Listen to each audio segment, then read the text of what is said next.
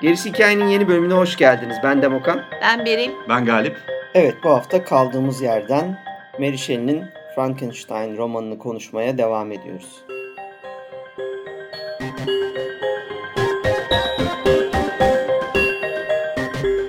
Şimdi tabii ki Victor ve Elizabeth Justin'in susuzluğuna inanıyorlar ve durdurmaya çalışıyorlar ama ne yazık ki e, durduramıyorlar ve Justin idam ediliyor. Bunun hemen ardından karşı karşıya geliyor Victor canavarla. Bunu kovalıyor bir yerde rastlayıp böyle bu, bundan sonra yani Justin'in ölümünden sonra duyduğu suçlulukla Ovalara, dağlara vuruyor ovalara, kendini değil mi? dağlara vesairelere e, vuruyor kendini. Bu esnada Canavarla karşılaşıyorlar. canavarla karşılaşıyor ve canavar bunu diyor ki beni bir kere dinle ondan sonra ne istiyorsan yap. Bunu alıyor mağarasına götürüyor ve kendi hikayesini anlatmaya başlıyor. İsteğini söylemeden evvel. Senden diyor bir isteğim var. Eğer bu isteğimi yerine getirirsen seni rahat bırakacağım ve bir daha asla şey yapmayacağım. Yani herhangi bir yakınına zarar vermeyeceğim. Bir daha beni ne beni göreceksin. Dünyadan ondan sileceğim kendimi, Kendimi diyor. diyor. Yani hani uzaklara atacağım. Hı. Hiç kimseye zarar vermeyeceğim filan gibi bir söz veriyor.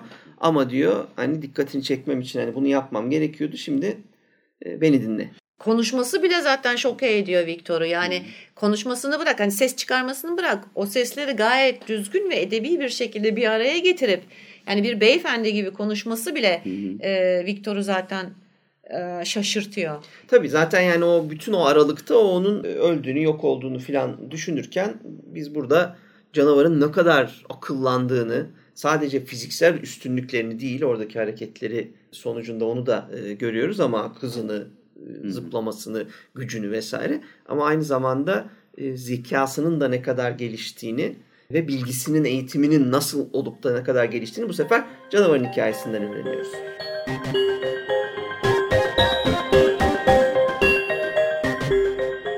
Canavarın hikayesine gelecek olursak. Canavar kendi başından geçenleri anlatmakla başlıyor önce. E, odadan kaçtıktan sonra yani Victor'un evinden kaçtıktan sonra bir ormana sığındığını, ormanda uyuduğunu, bir süre sonra beslenmeyi öğrendiğini, bir süre sonra kendini zaten, Zaten ilk başta açlığı uyan öğreniyor. açlığı Önce açlığı öğreniyor. Yani acıkacağını bile bilmiyor. Sonra ateş yakmayı e, öğreniyor. Tüm bunları öğrenirken tabii bir de sürekli ilerliyor. Hatta ateşini yanında götüremeyeceği için önce üzülüyor ama sonra tekrar yakabileceğini fark ediyor. E, şekilde yani orada şeyi görüyoruz. İnsanın ilk evrelerinden Hı hı. gelişimini Aynen böyle hani ilk çağ Aynen, ilk mağara çağdaki- adamının Hı hı. sanki Adım kendi adım. kendini e, geliştirmesi gibi böyle ama her türlü günümüz ihtiyacına da uzanabilecek kadar yakın olduğu bir dönemde tabii. dönemde. Tabii bunu gezmeye iten yiyecek yiyeceklerin kısıntısı. Çünkü canavarımız yemişlerle ve meyvelerle besleniyor. Bulunduğu noktada e, yiyecek azaldığı zaman başlıyor ilerlemeye. Neyse dolaşa dolaşa dolaşa dolaşa bir tabii üşüyor. Yani soğuğa çok dayanıklı ama eninde sonunda kendine bir e, sığınak bulmak durumunda e, bu şekilde bir evin yanındaki e, barakaya Baraka, ağıl gibi Ağıl bir gibi şey. bir yer yani terk edilmiş bir yer, kullanılmayan bir yer oraya kendini sıkıştırıveriyor. Ya oraya girdiği zaman benim yani bence aslında alın okuyun. Ama yani bir anda böyle kitap içinde bir kitap gibi bir şey açıldığını düşünüyorum. Ben Frankenstein'ın hikayesinin içinde canavarın hikayesine girdiğimizde kendi başına bayağı bugünkü koşullara, bugünkü öykü anlatımına ben çok daha yakın bulduğum çok harika bir hikaye başlığı veriyor. Canavar ve canavarın o saklandığı küçük ağılın içinden uzaktan kulübenin yani e, bir delikten kulübenin içindeki insanların hayatını gözlemlemesi ve onları dinleyip onları anlayıp onların okuduklarını e, algılayıp kendini sadece o durduğu yerde o ailenin hayatını öğrenerek kendini geliştirmesinin hikayesi. O kadar güzel bir hikaye var ki orada. Ee, yaratığımız kendinden korkulduğunu bunun bilincinde birkaç defa zaten böyle olaylarla karşılaşmış işte anlatıyor zaten işte bir e, çocuğu kurtarıyor. Boğulmaktan kurtarıyor. Boğulmaktan kurtarıyor ama e, birileri onu görünce bir, korkuyorlar ondan aynen, öldürmeye çalıştığını düşünüyorlar. Aynen öyle. Yani sonuçta bunun bilincinde. Bu yüzden de aileyi korkutmak istemiyor. Çok istiyor. Bu aileyi resmen yani kendini bu ailenin bir ferdiymiş gibi görüyor. Fakat bir türlü de gidip yanlarına hani işte ben sizi izliyorum tabii diye, di, diyemiyor. Çünkü korkacaklarını biliyor. Bunlara evet. ufak tefek iyilikler yapmaya başlıyor. İşte e, yakacakları için odun e, getiriyor, yemişler getiriyor, getiriyor yani. vesaire falan filan. Yani o aileden biri gibi davranmaya başlıyor. Bu arada da o ailenin hikayesini de anlatıyor bize. Zaten o, o ailenin... ailenin hikayesi sayesinde e, yani o dinlediklerinden önce dili öğreniyor. Onların farklı aksanlar konuşmasından filan. Bir yandan da en azından detay olarak söyleyebileceğimiz Şimdi canavarımız soğuktan korunmak için işte saklandığı ağıldan e, kulübede ondan habersiz yaşayan ailenin hikayesini öğreniyor. Böylece dil öğreniyor, onların okuduklarını dinliyor. Nasıl öğreniyor bunları? İşte bir baba var yaşlı, gözleri kör. Oğlu var sürekli mutsuz bir adam Felix. E, niye mutsuz olduğunu anlamıyor ama hep mutsuz. Bir de kız kardeş var. Ve çok fakirler. Ve yani hani evet fena haldeler. Daha sonra biz buradan bir zamanlar bunların Paris'te yaşayan zengin bir aile olduklarını ama işte bir İstanbullu bir Türk tüccarın işlerine karışıp e, onu kurtar onun kurtarmaya çalışırken Felix yardım etmeye çalışırken onun kızına aşık olması, Safiye'ye aşık olması, bunun üzerine e, onu oradan kaçırırken kendi başının belaya girmesi, bütün zenginliklerini kaybetmeleri filan gibi böyle çok e, e, benim çok eğlendiğim, çok keyifli bir e, hikayeleri olduğunu öğreniyor. Bu sırada Safiye de geliyor derken kaçan Safiye oraya ulaşıyor filan. Böylece Türkçe de işte konuşuluyor evde yarım yamalak. Fransızca da konuşuluyor, Almanca da konuşuluyor derken böyle baya birbirlerine kitaplar okuyorlar sesli. Dede baba kör olduğu için hmm. ona kitaplar okunuyor filan. Baya bütün kültürünü aslında burada ediniyor. Evet.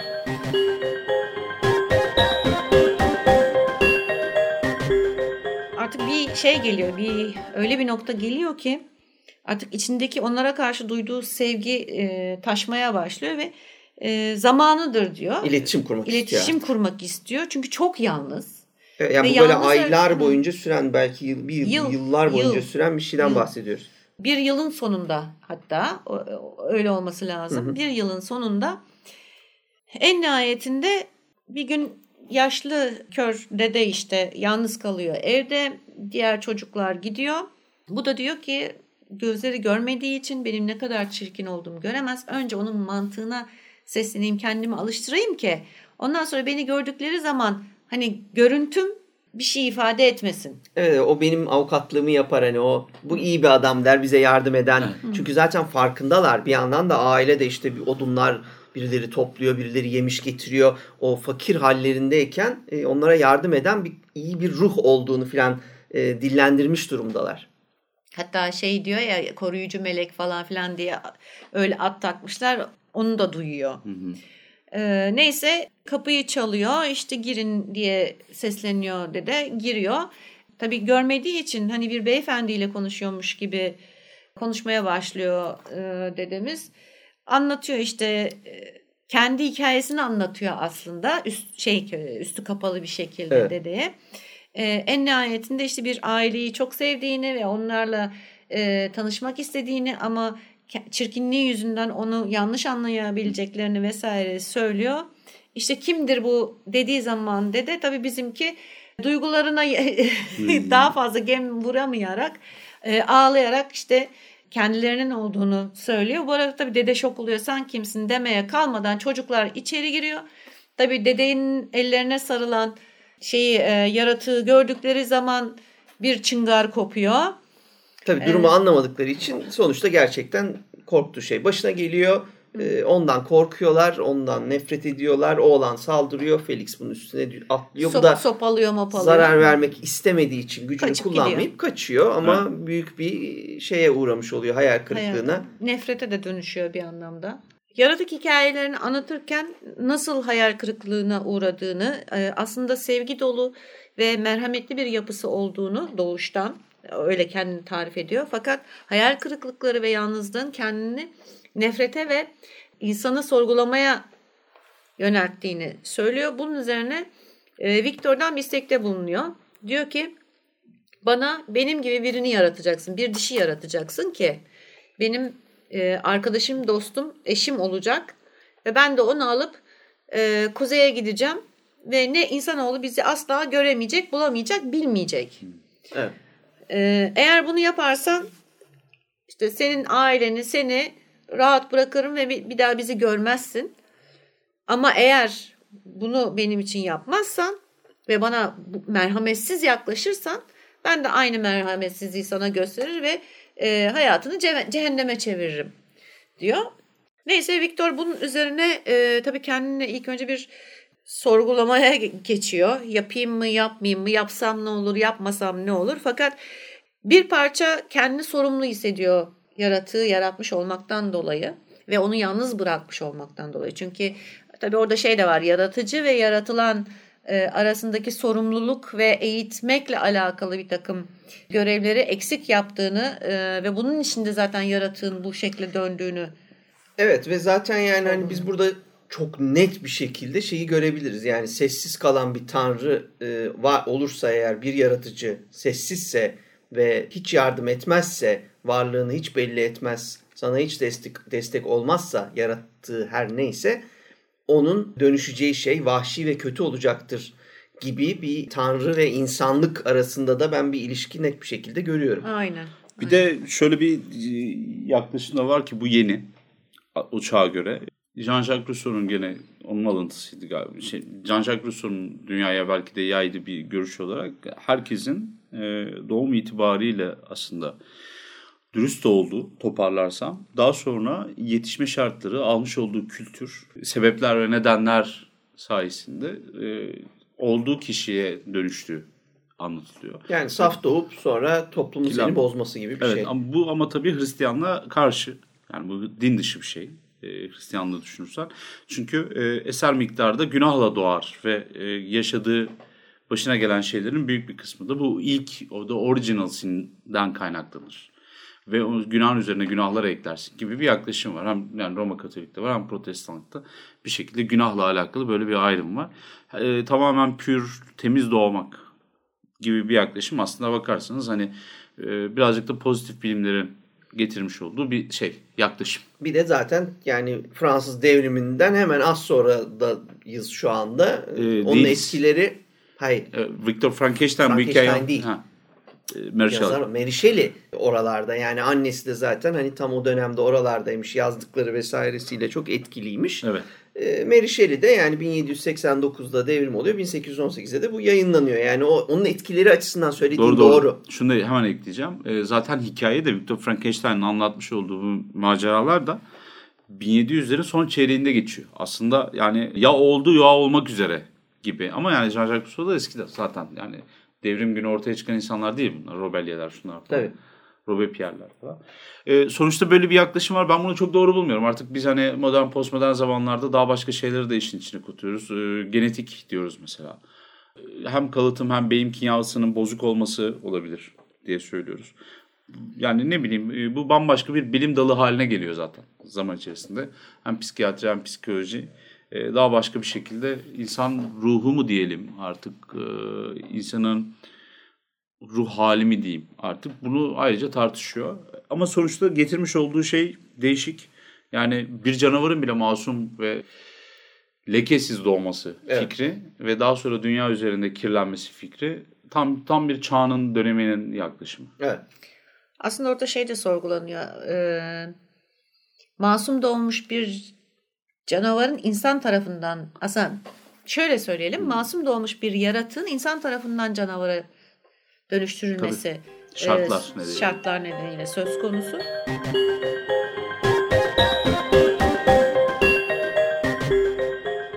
Victor bunun üzerine en nihayetinde ikinci yaratığı yapmaya karar veriyor ve Elizabeth'e evlenme sözü vererek yani bu işi tamamlaması lazım ki korkusuzca evlenebilsin. Hı hı. Ee, evlenme sözü vererek yola çıkıyor İngiltere'ye doğru. Ee, İngiltere'ye gitme sebebi de işte bu e, yeni gelişmeler e, ışığında ikinci yaratığı tekrardan yapabilmek. Ve gezisi bayağı sürüyor. İlk önce İngiltere'ye Yine gidiyor. en yakın arkadaş onu bırakmıyor. Clever'la beraber gidiyor. Aynen öyle. O da çünkü bir yandan da böyle bir o sırada oryantalist bir şeylere kapılmış. İşte Sanskritçe öğreneceğim ben falan gibi böyle ha, hikayelerle. Farsça, Sanskritçe Ha. falan öğrenmeye başlıyor. Evet doğru. Hatta Hindistan'a gitmek istiyor. Onun için e, yolculuk tasarlıyor vesaire. Bunlar Londra'ya gidiyorlar. Oradan işte e, kuzeye geçiyorlar. Edinburgh. Edinburgh'a geçiyorlar. İskoçya'ya geçiyorlar. Oradan daha kuzeye Perth'e vesaireye gidiyorlar. Bu esnada Victor belli bir noktada biliyor ki yani bu işi yalnız yapması lazım. Bunun üzerine arkadaşına belli bir süreyi yalnız geçirmek istediğini söyleyerek bir adaya yerleşiyor. Ve bu adada iyice ilerletiyor şeylerini, deneylerini ve ikinci Canavar kızı canavarı oluşturmaya kızı başlıyor. oluşturmaya başlıyor. Tam artık son noktaya geldiği vakit yaratık Kafasına dank ediyor. kafası kafasına dank ediyor. Dank nasıl dank nasıl ediyor? İlk yaratığı geliyor onu görür görmez hemen koşturuyor parçalamaya başlıyor e, Kızı. ikinci yaratığı. E, bunun üzerine de yaratık lanetliyor Viktor'u ve e, düğün gününde o zaman söylüyor galiba düğün Hmm. gününde görüşeceğiz diye. Evet. Diyerekten e, sözünü verip ortadan kayboluyor. Burada birazcık şey de var. Bu arada üstünde yani belki, belki durmak gereken olan şey. Şimdi canavar daha önceden canavardı. İkincisi yapıldığı anda erkek canavar Evet. oluyor. Yani bunlar çoğalarak dünyayı ele geçirebilirlerse gibisin. Aslında ilk yapay zekada bir yandan. Hani bu Penny Dreadful'da da tartışılmıştı. Yani belki de dünyanın ilk yapay zekası burada bir şekilde ortama geliyor. Yapay derken sadece programlama manasında düşünmeyin. Yapay yani. Tabii canım yani Böyle bir zeka yoktu evvelden. Doğru parçalar çalışmayan ha, çalışmayan parçalar bir araya getirilip değil mi? çok zeki oldu. Yani ölmeden evvelki o parçalar ya da işte hani beyin o şeyde değildi. O ayarda değildi belki. Yani sonuç itibariyle bir kadın bir erkek iki tane yaratığın olması daha sonra bunların hani eşeli yürüyeceklerini de düşünüp neden öyle bir yanılgıya kayıt kapıldı bilmiyorum ama ama yok birebir zaten bunu düşünüyor yani. insan parçaları yüzünden değil işte. benim yarattığım bu yaratık insan öldürüyor. Bugün ben korkuyorum beni öldürecek, aileme zarar verecek diye ama eğer ben bunu bir kadınla birleştirir dünyaya salarsam bu bütün insanlığa bela olabilir kaygısı da açık bir şekilde dediğin gibi var. Bir de yani orada ilginç bir şey de var. Ben aslında olsam şeyden korkardım. Yani bunun amaçları uğruna canavarın yapabileceği şeylerden ben mesela çok büyük korkardım. Onu hissettiğimi düşünüyorum. Çünkü yani kendisini anlatırken hani kendi macerasını anlatırken orada çok naif biri yani. Aslında ben iyiydim çevre şartları beni kötü yaptı. Evet evet onu tam onu Şimdi anlatıyor. onun şahidi de yok. Belki tamamen Totosundan uyduruyor. İşkembeyi Kübra'dan atıyor yani. Ondan sonra e, bir de adamı oraya çekebilmek için mesela kardeşi William'ı öldürüyor. Tabii tabii hiç öyle bir şeyi yok yani. Anladın mı? Basitçe çağırmıyor, gidip karşılaşmıyor ve Aynen. çocuğu öldürerek başlıyor. İlk hareketi bu. Evet ve geldiğinde de hani direkt olarak suçluyor. Böyle tam bir kanman dedikleri. Tam şeytan böyle. E, diyor ki işte kardeşin de belki senin yüzünden öldüğüye getiriyor. Sen ortada olmadığın için ben Aynen kardeşim. öyle. Ayrıca Şeyi de kızı da suçluyor. Çok önemli o e, şey bakıcı kıza suç attığını da biz bu sırada şeyi de öğreniyoruz. Madalyonu kızın cebine sokmuş uyurken falan böyle bayağı iş çeviriyor yani. Evet evet. Yani böyle bir şey bir adamın kurnazlarken yani pa- içten pazarlıklı bir adamın tekrar bir daha Bir yaratık. yaratacağı şeyin de hani yani gelinin de bu yaratığa yapmaya başladığı gelinin de bir sonuçları olacağını öngörüyor. Çünkü yani daha önce bir bok yemiş. Bunun çıktısı işte kardeşini kaybetmiş. Daha sonra başka bir şey olabilir. Ama buradaki sanki öldürme şeyi hep bunlar üreyip çoğalıp dünyayı ele geçirebilir bir şey. Bu çünkü hikaye başka bir yere taşıyor. Yani ölülerin dünyayı ele geçirmesi demek bu. Daha Ölümsüzlerin hatta Evet yani evet. bir Ölü da. parçalarından bir araya getirilenler bir, bir yeni bir tür olarak ortaya çıkıyorlar. Yani aslında bu birazcık da hani türden bir korku da var. Tabii içerisinde. evrimi atlatıp sıfırdan bir yaratık yapıyor. Evet.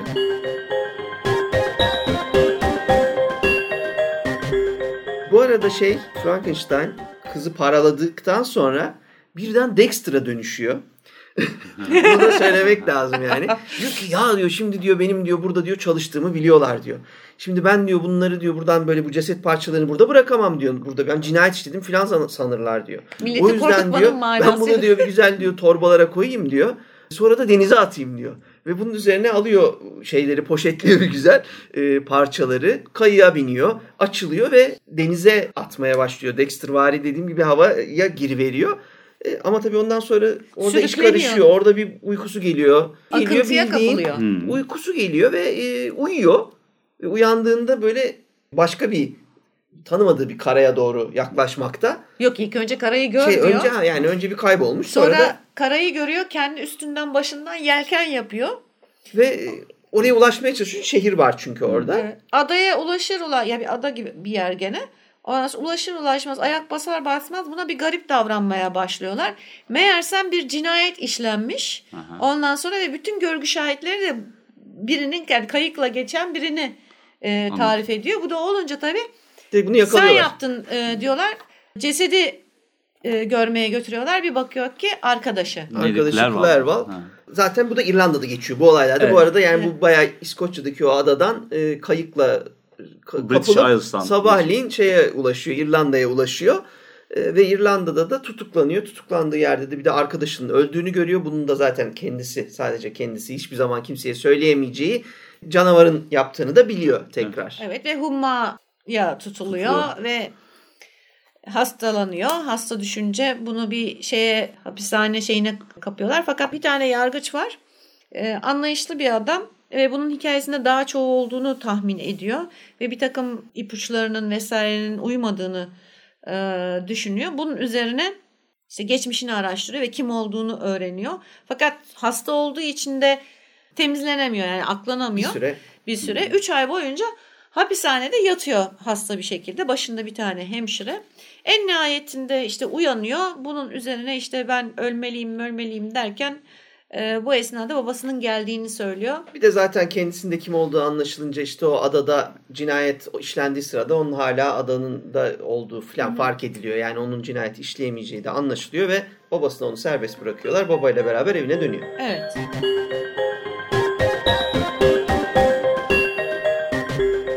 Perişan bir vaziyette en nihayetinde artık hayatına devam etmesi gerektiğini düşünüyor ama bir yandan da hayatına devam edemeyeceğini düşünüyor. Şimdi orada o kadar bir karmaşa var ki yani hem kendi içindeki karmaşayı anlatıyor hem de acayip dengesiz. Evet. Yani o, o dengesizliği de çok güzel vermiş orada. Ya yani okurken bu müthiş bir keder, aynı zamanda korku, aynı zamanda öfke, aynı zamanda sorumluluk duygusu da var. Böyle bir sürü duygu, duygu silsilesi içinde e, yuvarlanıp gidiyor. En nihayetinde ama artık evlenmeye karar e, Evet yani veriyor. Elizabeth'le hani artık bunları geride bırakacağını umut ediyor. Bir yandan da yani tabii tahminen unutamayacağı için bu düğün gecesi sözünü ve yaratığın peşinde olduğunu, arkadaşının da onu öldürdüğünü bildiği için belki de bir yandan o düğünü hadi çıkaralım aradan da o düğün Ha, gecesi ben gitsin. bunu ben bunu o düğün gecesi biliyorum ne zaman nerede olacağını artık bu kaygılar bitsin. Bir tuzak gibi de aslında Evet. düğün gecesi hazırlanıyor sanki. Ama Evet. orada büyük bir yanlış yapıyor. Yaratığın kendisini öldüreceğini düşünüyor. Evet. Yani Victor'u öldüreceğini düşünüyor. Ancak Bütün e, hazırlığı ona göre Bütün yapıyor. hazırlığı ona göre yapıyor. Diyor ki e, işte evleniyorlar düğün gecesi diyor ki bugün geçsin ondan sonra mutlu yaşayacağız diyor Elizabeth'e. Sen diyor git uyu sabahleyin konuşuruz diyor. İşte gecenin bir vaktinde bir çığlık kopuyor yukarı çıkıyor bir bakıyor ki karısı yatakta ölü yatıyor. Evet. Gelmiş çoktan öldürmüş ve gitmiş camdan bakıyor zaten ateş ediyor bir bakıyor ki Zaten yani çok hızlı yaratık. Yani Çok hızlı yaratık. Kovalayabileceğin gibi Böyle- bir yaratık değil yani. işaret ediyor ve alaycı bir şekilde gülümseyip ortadan Bir orada film ve filmdeki şeyi düşünebiliriz. O gölün kıyısındaki e, malikanedeki işte hizmetliler, çevredeki tanıdıklar falan gecenin bir vakti ölünce onu bir kovalamaya çalışıyorlar. Meşaleler orada Evet. bir ara çıkmış olabilir ortaya ama bu çok e, beyhude bir hareket. Çünkü evet, arıyorlar çok tarıyorlar. hızlı bir şeyden bahsediyoruz. Ya bir de zaten bahsediyoruz. e, yani daha sonra filmleştirirken dramatik manada da kuvvetlendirmek için şey de yaptılar. E, Elizabeth'i aslında Victor'un kendisi için canlandırmaya evet. çalıştığını falan da bir Kenneth ortaya Branagh koydular. Bir Tabii, şeyler tabii. ekledi öyle evet. E, evvelkilerde de şey de var gene.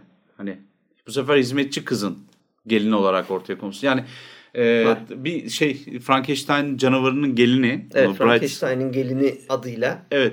Onun mesela hep bir tartışmalı oldu. Herkes bir o kadın üzerinden bir yorum getirdi. Onu demeye çalışıyorum. Ama orijinalinde de gayet boğazlayıp, boğup boğup. Tabii tabii yok bayağı intikam Atıyor. makinesi kendi içinde yani sen ya benim dediğimi yaparsın ya da beni yaratıp yalnız bıraktığın için hayatın boyunca işkence çekeceksin sen kardeşim tavrı var bütün Bir de şimdi Süreçte. ahlaksızlık da var. Şimdi hani Victor diyor ki yani Elizabeth'e de ilişmez artık diyor ama yani bunu derken şöyle bir gerizekalılık var. William'ı öldürmüş falan. Tabii Yani tabii çocuk zaten öldüren şey Elizabeth'i- e, kadına bulaşmaz beni yani biz erkek erkeğe Mano Hermano Ama işte bak şimdi orada- hiç aklına bile orada gelmiyor. evet. O diyor ki kötülük ne yapılabilir? O gece bu beni öldürmek isteyecek diyor. Aklına ucundan bile geçmiyor. O gece diyor ben diyor silahımla hazır olursam belki de ben onu öldürürüm. Böylece biter bu diyor yani. Ya ben ölürüm ya ölür. İşte orada atladığı bir nokta var. Aslında şeyde çok güzel Çok vermiş net onu. tabii. Kitapta Kız çok net vermiş. hepimiz anlıyoruz. Neden? Çünkü Victor ikinci yaratığı yani aslında yaratığın eşini parçalıyor. Evet. Tamam. O eşini parçaladığı için o kendi eşine zarar geleceğini aslında orada anlaması Evet. gerekirdi.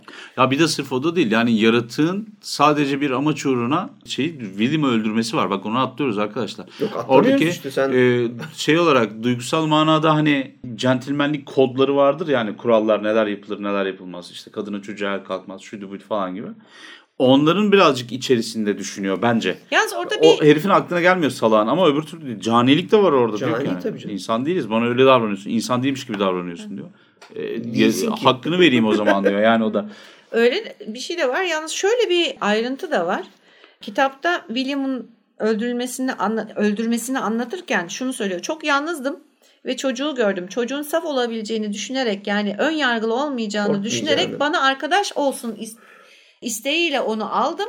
Ancak o da bana ön yargılı ya- yaklaşınca ve bağırmaya başlayınca Fareler ve insanlar konuya giriveriyor orada. Biraz fazla sıkıyor. Tabii de yani biraz hayır. fazla sıkıyor. evet. Yani İngiltere'den şeye geliyoruz. Sonra işte Cenova'ya geliyoruz anladın William- mı? Arada yani o arada babam- William söylüyor ama benim babam diyor şey diyor. Tabii tabii, onu tanı- Babasının kendini- adını söylüyor. Ha. Frankenstein adını duyunca Alphonse zaten mi? zaten. Alphonse Tanı- galiba. Ya şunu demeye çalışıyorum. Zaten o da bir yalan. Yani düşününce o kadar tesadüf zinciri içerisinde böyle kıta geçip arada sadece köylüleri gördüm. Ve Bir açtım gözüm işte Cenova'dayım falan tadında. Çocuğu görünce de hani benimle arkadaş olsun. Ama 2000 kilometre yol gelmişim. Yolda başka arkadaş denememişim. Başkasının çocuğunu boğmamışım. yani İşte zaten Anladın mı? Bir hala bir orada şey var. Hani romantizm burada işte anladın mı? Hani romantik derken e, bu tesadüf zincirinin aslında Ya zaten romantizmi işaret kitabın şeyi var. Kitabın hikayenin böyle bir özelliği var. Hikayede şüphe duyuyorsun ama aynı zamanda şüphelerinin haksız olabileceğini de düşünüyorsun. Yani sana onu düşündürtüyor. Yani bu yaratığın gerçekten şimdi zaten hani e, şu özet bittikten sonra bir takım sorduğu sorular var. O sorular çok açık. Evet yani zaten şeyi de görüyoruz. Biz özellikle Galip senin dediğin bu e, üç kağıtçılık meselesi şuradan e, ikna ediyor beni de. Ahlakı dahil olmak üzere bütün eğitimini o demin benim beğendiğimi söylediğim kulübedeki ailenin hikayesinden aldığını düşünürsek o kulübedeki ailenin hikayesi o kadar böyle e, üç kağıt do- dolu e, ahlaksızlık dolu işte böyle oryantalist bir anda Türk tüccar var onu kandırıyor. Türk tüccarı hapse atıyorlar kurtulmak için o işte kızımı sana veririm diyor. Felix'i kandırıyor. Felix bilmem kimi kandırıyor gibi Felix böyle. de tabii ahlak abidesi yani kızı al yani kızın karşılığında gidip babaya yardımlar Tabii etmeler yani bu, falan. böyle şeylerden ahlak ve işte diğer bütün özelliklerini aldığını yarattığını düşünürsek bizim e, anlattığı hikayeyi de çok iyi bir hikaye çok iyi bir grup hikayeciden her şeyini öğreniyor. Belki her şey bir hikaye olabilir. Evet.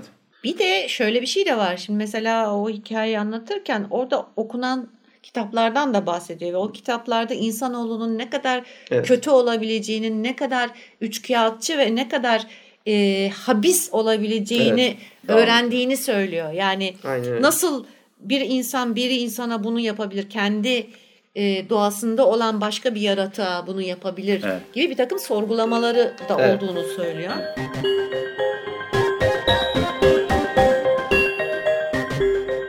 Sonuç olarak e, karısı öldükten sonra baba da zaten daha fazla artık dayanamıyor.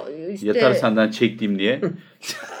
e, kollarında ölüyor. Bunun üzerine e, Victor yemin ediyor yaratığı e, yakalamaya. Yok etmek için. Yok etmek için ve peşine düşüyor. Çöller geçiyor, dağları tırmanıyor. Ondan sonra bayağı dünya turu. Bayağı dünya turu yapıyor. En nihayetinde de şeyde yakalıyor neredeyse. Gene kutupta Evet. e, yakalıyor. Çok az bir mesafe kala şeyler var, kızaklar var. Evet. İşte o Valto'nun gördüğü An- şey. Önde e, yaratık gidiyor kızaklarla. Hemen ardından da şey kovalıyor. Fakat ne Victor. yazık ki buzların ayrılmasıyla tek buzun üzerinde kalıyor ve umudu tükenmek üzere üzereyken e, Gemiye biniyor. ge- gemiye biniyor.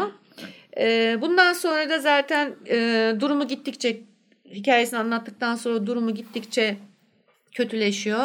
Walton'a ben ölürsem eğer yaratığı gelirse yok etmelisin diye e, istekte bulunuyor ve nihayetinde de zaten ölüyor.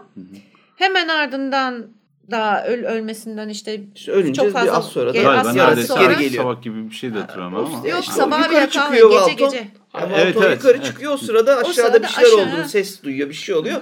Geri iniyor bir bakıyor ki lom, lombozdan girmiş bizim girmiş ve şey yapıyor e, işte yas ağıt. tutuyor ağıtlar şey yapıyor işte e, kendi varlığının onun ölümüyle aslında sona erdiğini bir önemi kalmadığını ve kendi varlığında bir anlamı kalmadığını artık kendisinin de e, yok olacağını söyleyerek şeye de açıklıyor. Yani Walton'a da aslında kendisinin ne kadar iyi niyetli ve ne kadar e, masum olduğunu fakat yaratıcısı tarafından bile reddedilen bir varlığın bunları yapmak zorunda kaldığını anlatarak e, ama yaradan yani kendini yaratan öldüğü için de artık varlığının hiçbir şey ifade etmediğini söyleyerek ben de zaten artık öleceğim deyip kaybolup gitmesiyle gidiyor. Walton da bu konuda zaten bir şey bir yapamıyor. şey tabii ki. yapamıyor Yani ve bu orada, Walton da işine orada geliyor kitap büyük bitiyor. ihtimalle. Yani o da kadar herif. Tabii tabii onu ağlıyor, öldürmesi zaten mümkün Ya dert değil. etmek ama istersen Ah dışarıya canım, atla. Yazık yazık. İstersen denize atla falan.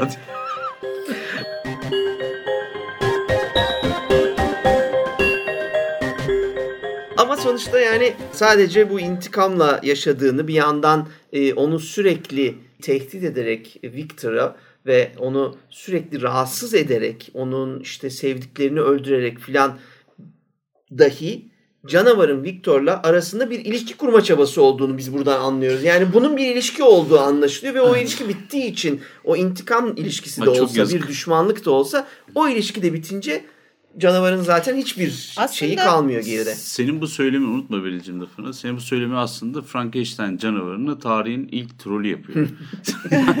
yani ilgi çekebilmek için halıya sıçan çocuk gibi. şey Şimdi var. onu söyleyecektim. Anladın? Aslında, Biraz evet aşırı noktalara gidiyor ama öyle. Evet. Aslında yaratık yani bana göre Galip'in dediği doğru. Ben yaratığı şey olarak gördüm. Ee, ebeveynlerinden sevgi göremeyen ve ilgi çekmek için her türlü hokkabazlığı yapan çocuklar gibi olduğunu düşündüm. Pek çok sorusu var. Ee, bunlardan birkaçını e, söyleyeyim. Tabii. Öncelikle bilim felaket getirir mi? Doğanın dengesiyle oynamak veya bunlarla oynarken e, sonuçları düşünmek gerekir mi? Yoksa sadece merakı mı tatmin etmek gerekir veya bu tür hırsları mı tatmin etmek gerekir? Bilimin sınırları nedir? Bu da bir soru şeyin içinde, hikayenin içinde. Yani nereye kadar gitmelisin veya ne kadar ileri gitmelisin? Ee, Yani aslında tabii bu e, şey e, belki de işte 1945'e kadar bir soru olarak kalmış olabilir ama zaten ondan sonra atom bombasının bulunduğu noktada aslında bunlar çok ufak evet. e, sorular oldu. Yani kendi kendini yok edeceğin noktaya geldikten sonra Evet. Ama bu hala sorular bunlar tartışılabilir şeyler. Yani mesela şimdi artık bugün klonlamayla ilgili konuşuyoruz. İşte 3D yazıcılarla organ yapma hikayesini konuşuyoruz. Ki e, ama bu burada hala bunun hep ahlaki e, yanı konuşuluyor. Ha, şey konuşulmuyor. Yani Yani, hani sınırları- acaba bilimin sınırları falan değil o artık. Yani Evet. O Başından beri o. alakası- Etik, sınırları. etik de Evet. işin içine Aslında giriyor. başından beri bütün tartışmada oradan kaynaklanıyor. Ahlaki Yani- etik. Evet. Yani bu bahsettiğimiz şeyler bilimin değil, bilim adamının bireysel olarak sınırları gibi. Bana göre hem bilimin hem bilim adamının sınırını. Şimdi bu bilim değil Soruyor. aslında. Yani Viktor Frankenstein, Frankenstein'in uygulamaları esnasında bilimi kullanması, işte hani belli bir materyalist düzlem üzerinden modeller yaratması, bir şeyleri denemesi falan. Yani bilimsel yöntemlerle ilerlemesi mevzuyu bilim yapıyor mu yapmıyor mu onu tartışmak lazım. Bir defa ölçülü ya da kontrollü bir deney de değil bu. Deneyin sonuçlarına göre bir B planı da düşünülmemiş. Yani itlaf mı edilecek, edilmeyecek mi falan. Bu da bilimsel bir yaklaşım değil. Yani Ya bunların zaten düşünülmemesi. şeyi de bugün biz burada durduğumuz yerden bunun bilim olmadığını da biliyoruz. Ayrı Frankenstein'in bir yaptığı konu. şekilde zaten olmuyor bu iş. Yani bu, bu yöntem bu değil. O yüzden bu bilim mi, bilim adamı Yarın mı, biri Victor değil. Hayır yani bu bunu bu kadar gizleyip bunu anlatamıyorum, anlatılabilecek gibi bir şeydi. Zaten bilim adamının anlatamıyorum diye bir şansı şey yok yok. Yani öyle bir şey yok. Notlar vardır. Aynen öyle. Zaten hani e, ben senin günlüğünü aldım diye. Hani Kenneth Branagh'ın o 92 dok- pardon 93 94'teki filminde cebinde gene unuttuğu Evet. şeyi ben senin günlüğünü aldım falan kısmı birazcık daha mantıklıydı. Yani ama bir yerde şu- bir şekilde başka bir rasyonize etmek gerekiyordu. Ben yapacağım buluşun bütün dünyaya e, bir şekilde yani çok büyük bir bana şan şöhret getireceğine inanıyorum kendime ve o yüzden de gizli tutuyorum. En son sonuçlarını açıklamayı planlıyorum gibi bir şey olabilirdi. Ama sonuçta bu deneyin tamamen bir kişinin kendi ıslak rüyası için ortaya çıkmış bir ölümü yenmek duygusu gibi olması o bence onu birazcık bozuyor işi. İşte burada ikinci soru e, şeye geliyor. Yani meydana geliyor. O da şu. iyi niyetli tutku ile doyumsuz merak arasındaki ince çizgi.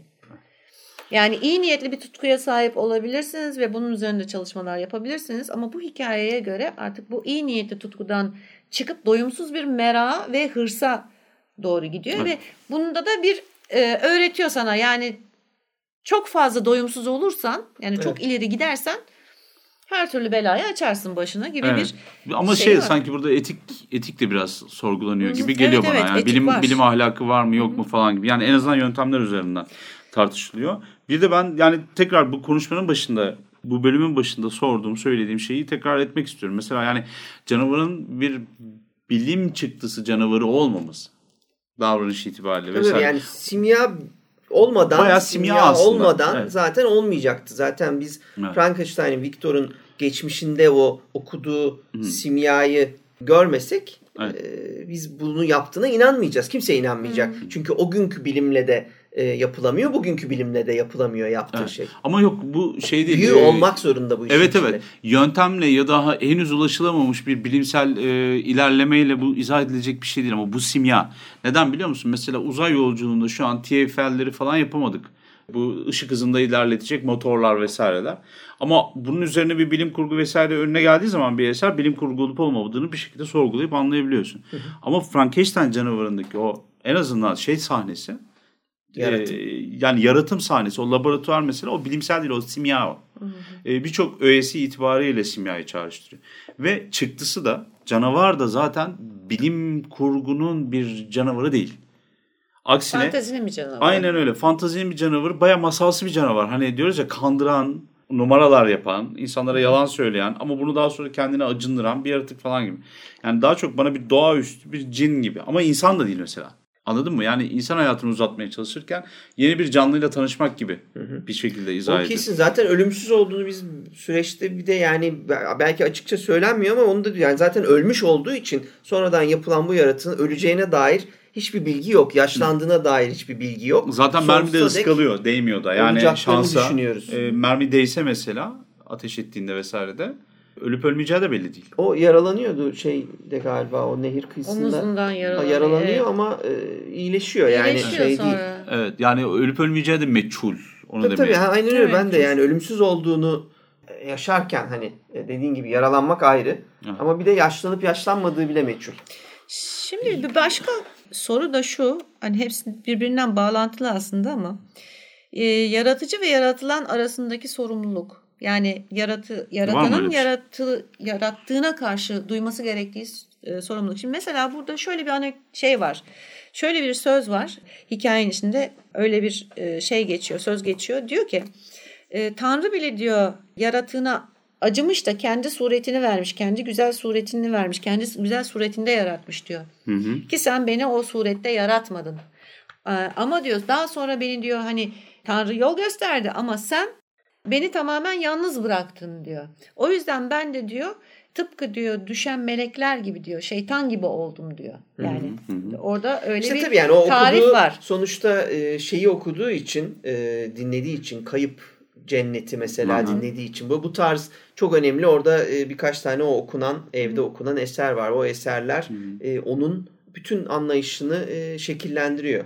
Buradaki benzetme de oradan geliyor zaten. Ben şimdi bu yaratıcı mevzusunu bir düzenleyip bir kafamızda toplamak istiyorum. Da aslında Victor Frankenstein'in yapmış olduğu sonuçta organlar tasarlamak değildi. E, toplama araba gibi işte yani. Evet ama bir yandan da şey de var. Yani diğerlerinin yapamadığı bir şey de yapıyor şimdi. Hani oradan bir yaratıcılık bir nüansı gelebilir.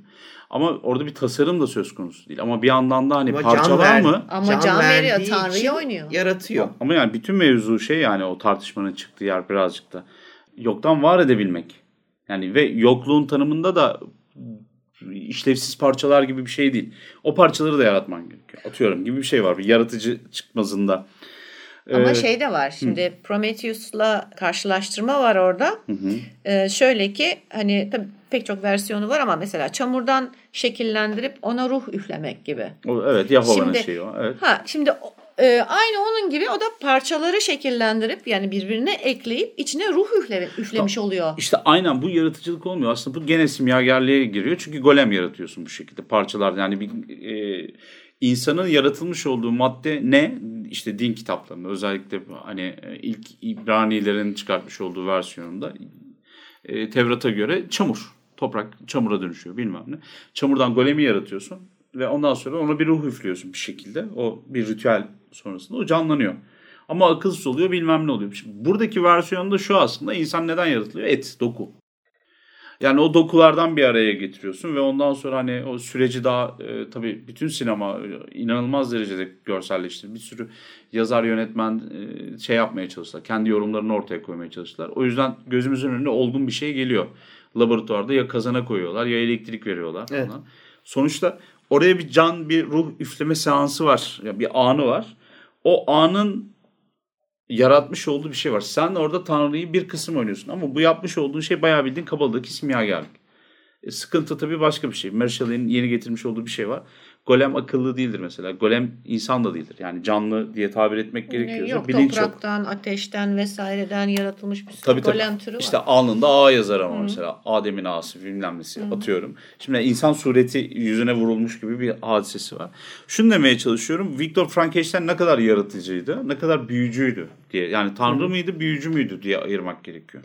Yani bir Hayır, yandan hayır, da büyücü, çok özür ebeveyndi zaten. Aslında en iyi e, benzetme o tabii. Bir çocuk e, yapıyorsun Bravo. ve o zaman zaten sorumlusun ahlaki olarak. E, Onu o konuda kimse tartışmıyor. Yani yaratıcı kelimesini nereden aldığını sen tartışıyorsun. Evet, evet. Ama bir yandan da baktığımızda sadece bir çocuk yaptığını da düşünebiliriz. Bir ebeveyn gibi. şey gibi. İşte böyle bir çocuk deseydi üretiyor. mesela hani şeyler falan düşüyor. Paradise Lost'taki o metaforik göndermeler vesaireler ister istemez düşüyor. Çünkü Tanrı'dan daha küçük Tanrı yani kendi insan sureti insanı kendi suretinde yaratan bir Tanrı anlatılıyor ya burada ön kabul bu. Doğurduğu çocuğa yani o kendi kuluna e, bir gönderme falan olabilir. O Paradise Lost şeyi gön, e, metaforik altyapısı çöküyor orada. Gene, Tanrı gibi. ge- gene de bir tanrı göndermesi var bana göre. Yani yaratıcı ve yaratılan tadında bir Va- yani e, yok bence de var çünkü Yani senin ş- dediğin yanlış değil tamam Evet, evet, doğru, yani doğru, kısıtlamaya doğru. çalışıyorsun. Evet, evet, Sen evet. Kısıtlamaya daha şey e, ama yani şey, o kısıtlama çerçeve. ha, ama o kısıtlamayı ka- düşünmezsen yani e, sadece yani bu kısıtlamayı düşünebilirsin, düşünmeyebilirsin. Sonuçta yaratıcının her şeyi yarattığına inanmak ya da insanı yarattığına inanmak bir seçim olabiliyor. Ha yeniden tasarlanmış bir şey yok dediğin gibi denebilir. Ama bir yandan da o parçaları şey gibi bir açıklama yok yani. O parçaları neden bu kadar büyük birleştirdi? İşte Yeni bu- bir şey yapıyor. Büyük bir şey yapıyor. Bir de sadece parça birleştirmiyor. Sadece Onlardan dizayn işi yok ama orada ya. şey de var ama e, modifiye de var. İşte var daha güçlü, Daha daha, güçlü, hızlı. daha bir sene içinde her esnek. şeyi öğreniyor. Hı. Akıl daha akıllı. Ha bunu istediğini tartışabiliriz. Frankenstein yaparken Bilinçli bunu yapılmış bir şey Ha, değil. Ama şey de var. Senin dediğin de doğru. Aynı şey gibi. Bana mı sordun beni doğu yani beni dünyaya getirirken diye her çocuğun annesine babasına sorduğu Belli bir yaşta sorduğu belli bir bir şey var. sorduğu, Ergenlikte. evet, sorduğu bir şey vardır. Evet. Yani nasıl çocuk kendisine danışılmadan dünyaya gelirse bu yaratık da danışılmadan kendi fikri alınmadan dünyaya getirilmiş bir yaratık. Evet. İnsan desen insan Zaten değil. yaratım öyle. insan da öyle Evet. bir şey zaten. Ha, Eğer insan tanrılara da öyle. inanırsan insan da sormadan yaratılmış. Aynen öyle. Ama orada sanki şey davası yok. Ee, sorumlu tanrı, sorumlu olmak zorunda olan tanrı yok. Yani o tarafı düşündüğün zaman Tanrı seni yarattığında sana işte bunları bunları bunları öğretmek zorunda. Senin yaşını verecek, sana iyi davranacak falan. Bunlar daha çok anne babayı çağrıştırıyor. Onu demeye Metafor am- Doğru. ha, doğru O söylüyorsun. doğru. Deminki tartışma da oradan çıkmıyor mu zaten? Evet, evet, yani evet, evet. mesele o. Bizimki de zaten ben demin Ha. onu demeye çalıştım. Yani zaten Tanrı da o tek Tanrı da insanı yaratır ve bırakır yani aslında uzun yani bakarsan hiçbir şey yapmaz bu konuda yani sadece Doğru. yaratır ve bırakıverir. Onun sonunda da işte bu vahşi kötü insan özellikleri de oradan gelir gibi tanımlar yaparlar yani genele Evet. bakarsan. İşte başka bir şey de var orada.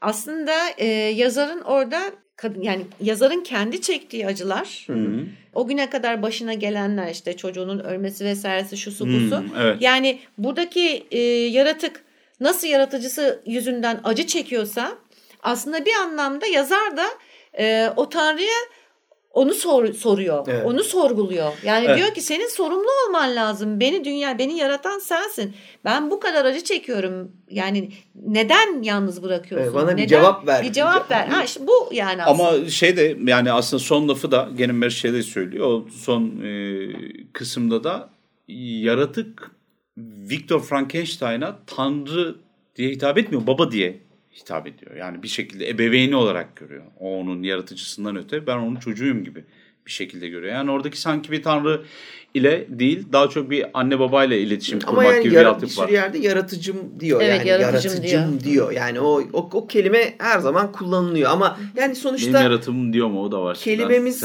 şey değil. Yani bu biraz kelime oyununa biraz şeye dönüşüyor tabii. Dil oyununa dönüşüyor. oyunu, Çünkü biz de işte bir hikaye yaratıyoruz, diye veriyoruz. Evet. Ee, ama yani bu böyle denir, bu oturmuş. Hikaye sıfırdan e, yaratılıyor bizim düşüncemizde, konuşmamızda. Evet. Biz yapar biz yarattık diyoruz yani e, açık ve net bir şekilde. E, bu ama yani bir kelime oyununa dönüşüyor Evet. aslında. Kalem de yaratmadık, e, kelimeleri de yaratmadık, edebiyatı da biz yaratmadık. O zaman biz öyküyü yaratmadık mı? Yani o bir, biraz kelime oyunu sanki.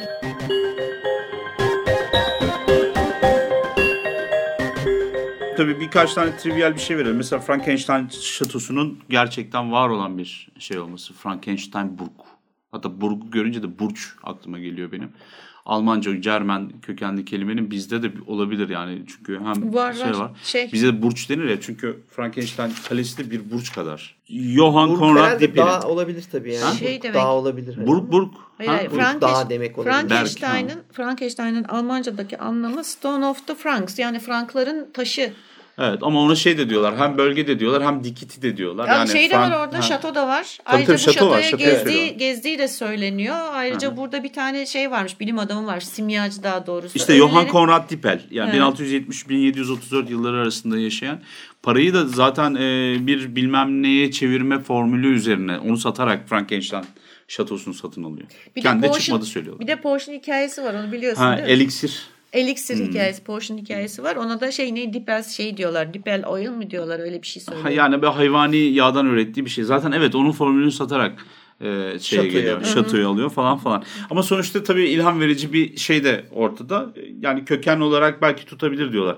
Ama cismani ya da hani gözle görülebilen şey sanki hani hmm, köken benzerliği. Bir yandan da çünkü hani e, gene o galvanizmden falan çok büyük etkisi var. Bu adamın da yalnız şey e, ölüler üzerinde özellikle e, ölü Hmm. hayvanlar üzerinde e, deney yaptığı söylendiği için zaten or- Hmm. oraya ziyarete gittiğinde e, tabii bunlar varsayımsal oraya Hmm. ziyarete gittiği bu adamın hikayesinin anlatıldığı Bundan işte hem ismin hem de şeyin Frankenstein'ın bundan etkilenilmiş olabileceği İlham vermiştir. ilham çağrıştırmıştır. vermiş olabileceği. Tabii. Ama şey ilham tarafı da var tabii. Yok tabii. Ee, elektrik verilmesi davası işte bir hücreye e, ya da dokuya. Ha, ha, o, o çok yaygın tabii. zaten. Onu e, henüz şeyleri belli olmadığı için neye yol açtı? Hani bilimsel manada bir e, saha testleri yapılmadığı için anlaşılmadığı tabii yani için. yapılan şey de heyecanlandırıyor sadece o aşamada herkesi. En önemli etkisi Evet. o. Büyük bir heyecan. Aa canlandı. Bir de şeyin de e, gene şey romana dönersek bir de şöyle bir şey de görüyorum ben. Mary Shelley yaşı itibariyle ya da almış olduğu eğitim itibariyle bir asilik ya da bir anlatmanın peşinde ama yine de e, bütün hikayesi aslında hep bir ibret hikayesi. Zaten hikayenin çatı hikayeye dönüştürülmesi de gene Robert Walton'a bir ibret verilmesi üzerinden gidiyor. Tabii. Bak güzel kardeşim ben e, ben de senin gibi şeyler hissettim. E, Çok bir şeylerin hızlıydım. peşine düştüm. Sonra başıma bunlar bunlar geldi. Ne olur sen yapma. Yani ve ondan sonra da Walton alıyor bunu da. Tabii tabii o da dönüyor. İlk fırsatı bulunca çünkü yani artık şey falan Buzlar çıkmış. aşıldı mı pır. Aynen aynen. Arkadaşlar toplanıyor bura çok karışacak diye.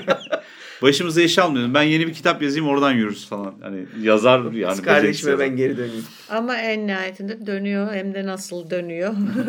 Topukları vura vura dönüyor. Tabii tabii. Peki e, Bu kadar şeyden toparlayacak- bahsettik. Hiç şeyden bahsetmedik burada. Yani Mary Shelley'in hayatını daha evvel konuştuğumuz için. Bir daha Mary Shelley'i ya da Percy'yi ya da işte hani Lord Byron'ı, Carl'ın ölmesi Evet. bilmem nesi. Tabii yani o benzerlikleri arayıp bulabilirsiniz net bir şekilde. Evet, Hepsi evet, görünüyor. hiç bahsetmedik ondan. Ha, ama yani onu söyle- İdman bir yani-. Ha, onu konuşurken de şey yapmıştık. E, hayatının birebir etkilerini e, romanda ro- Bu romanın hmm, bana hissettirdiği bir iki şey var. Birincisi şunu sorgulamaya itti. Hangisi daha acınası vaziyette? Yani yaratık mı yoksa Victor mu? Çünkü ik- bana göre ikisi de acınası e, durumda. Evet. Her ikisi de yalnızlığa mahkum kalıyor.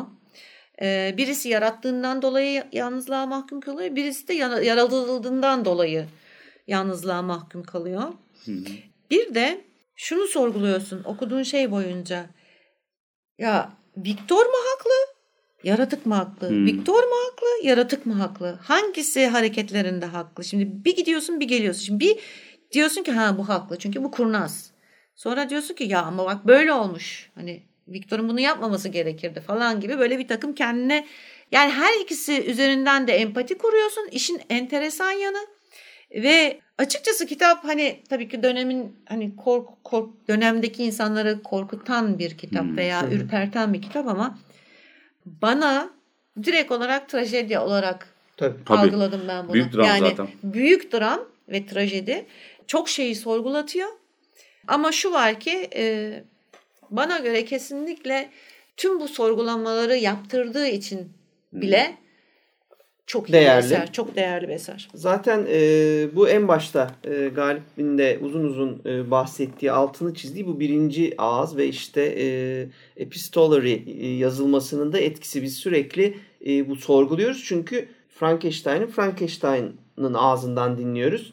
E, canavarı is- ise tabii ki canavarın ağzından dinlemiyoruz ama Victor'un şehadetinde canavarın ağzından dinliyoruz. Yani sonuçta herkes kendi hikayesini kendisi anlatıyor. Öyle olduğu için tabii sürekli yani biz dışarıdan bir gözle bunların kim olduklarını görmeye çalışsak öyle bir şansımız olsa belki kendi ahlak anlayışımıza, görgümüze göre hangisinin haklı olduğunu, hangisi haksız olduğuna karar vereceğiz. Ama öbür türlü kim e, doğru söylüyor, kim e, yalan söylüyor. Yani insanların kendilerine söylediği yalanlar bile çok basittir. O kendinle yaşayabilmek için kendine söylediğin yalanlar vardır. Biz burada bunların kaynadığını görüyoruz. Evet. Ee, öyle olduğu için e, bir çocuk öldürüp kendini haklı hisseden canavar da bir tarafta ya da bir yaratığı e, canlandırıp sonra onu dünyaya salıp ne başına ne geldiğini umursamayan adam da e, kendini iyi hissediyor, haklı hissediyor. Evet. Sorumlu hissetmiyorlar Kimse- zaten. hiçbir sorumluluk yani yok. Teflon gibi herkes kimseye yapışmıyor bir şey İşte ben yani. o yüzden yaratığı yani en kitabın sonunda yaratığı haklı buldum.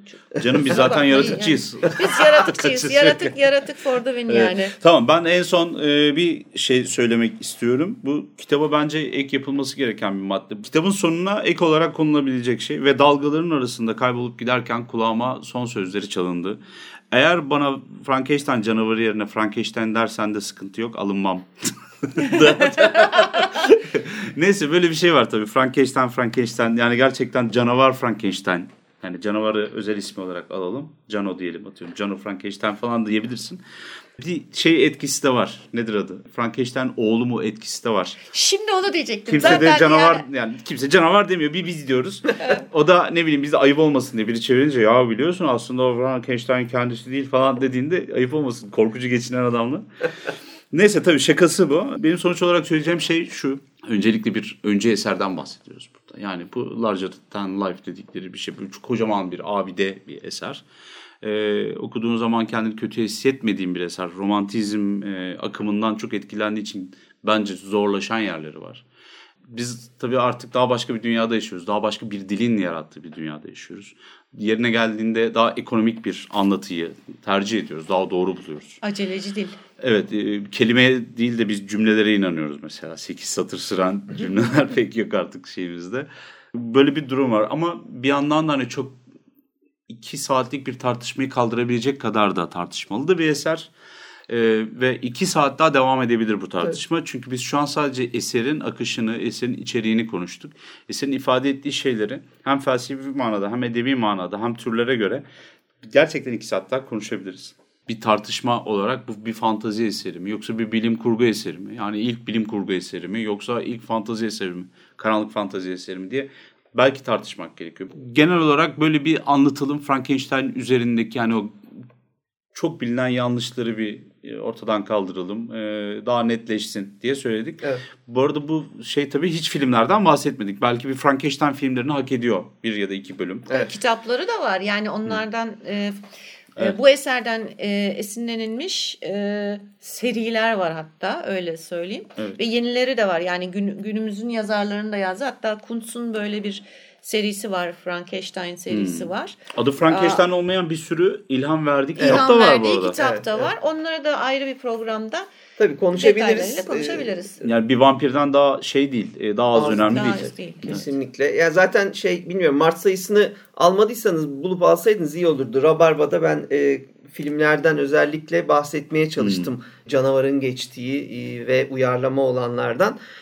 Onu da ben filmden bahsetmemiş olmak istemiyorum. O yüzden bir tek e, şey söyleyeceğim. E, o da ben bugüne kadar kitabın hakkını veren bir filmin yapılamadığını düşünüyorum kendi adıma. İçeriye en yakın takılan işte Kenneth Branagh'ın e, Mary Shelley's Frankenstein'ı içeriye en yaklaşanlardan bir tanesiydi. Ona rağmen hem e, ilgiyi görmedi e, batan filmlerden bir tanesi hem de aslında gerçekten bakınca ben Kenneth Branagh'ı da severim. Filmde e, çok kötü bir film değil ama e, yine hakkını hakkını veremiyor maalesef duygusal açıdan. Hı hı. Duygusal açıdan bir canavarın o karanlık dünyasını ve seyirciyle filmde işte romanda da okuyucuyla kurduğu bağı ben kendi adıma kurabilen film olarak 2015 yapımı Frankenstein'i gördüm.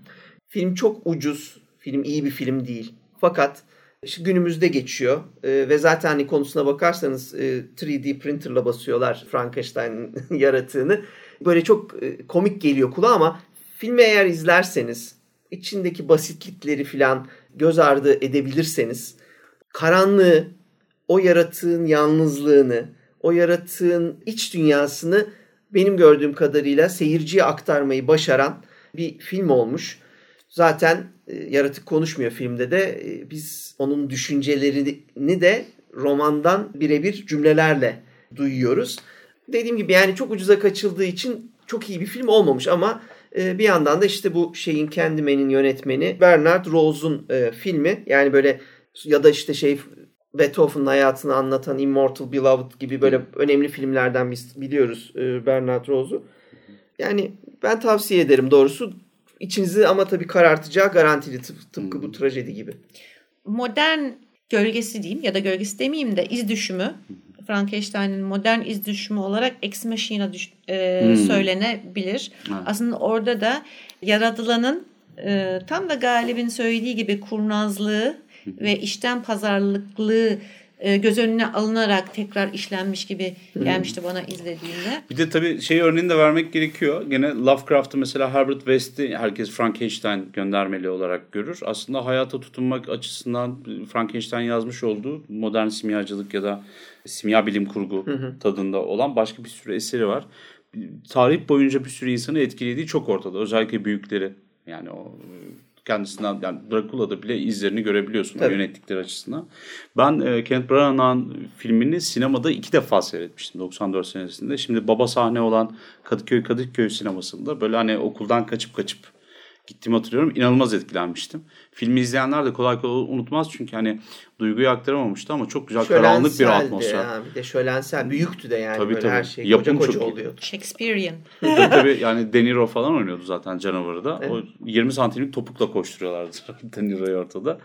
Güzel filmler yapıyorlar. Yani sinemanın Frankenstein canavarına katmış olduğu ya da bu hikayeye katmış olduğu bir sürü şey var. Bence en büyüğü de tabii gene anmadan geçemeyeceğiz. Igor karakteri e, Bela Lugosi'nin oynadı. Hatta yani Boris Karloff'la beraber oynuyorlar o filmde de. Karloff da Frankenstein evet. canavarını. Bana sorarsanız ben yani vampirler yüzünden Lugosi'yi tutuyor gibi değil. E, tamamen objektif bir şekilde kendi görüşümü söylüyorum. Bence Bela Lugosi'nin Igor'u orada Frankenstein canavarını ve bütün o duygusal altyapıyı eziyor da bir yandan. Tabii tabii yok. Aktörlük açısından da daha e, iyi Daha oldu iyi, zaten evet. hiç tartışılmaz. O eski filmler e, tarihi önemleri var. İzlenebilir makyaj yüzünden işte çok Dekor büyüdü. yüzünden. Evet. E, ve bugünkü hala aklımızdan silinmeyen şeklini verdi vesaire canavarın ama bir yandan da gerçekten hiçbir ilişkisi yok. Onu da bilin yani romanla ne duygusal açıdan ne hikaye anlamında. Evet. Geçen hafta başlayan Frankenstein maceramız, Maratonu. evet maratonumuz burada sona eriyor. Ee, muazzam büyüklükte devasa abidevi bir e, korku şeyinden bahsediyorduk. Anlatmaya dilimizin döndüğünce, bilgimizin eriştiğince anlatmaya çalıştık. Frankenstein'ın sonuna geldiğimiz gibi bu sezonun da sonuna geldik. Dördüncü sezonu e, bu programla bitiriyoruz. Bir sonraki sezonda görüşmek üzere. Ee, gelecek programlarda görüşmek üzere. Bizi dinlediğiniz için teşekkürler. Görüşürüz.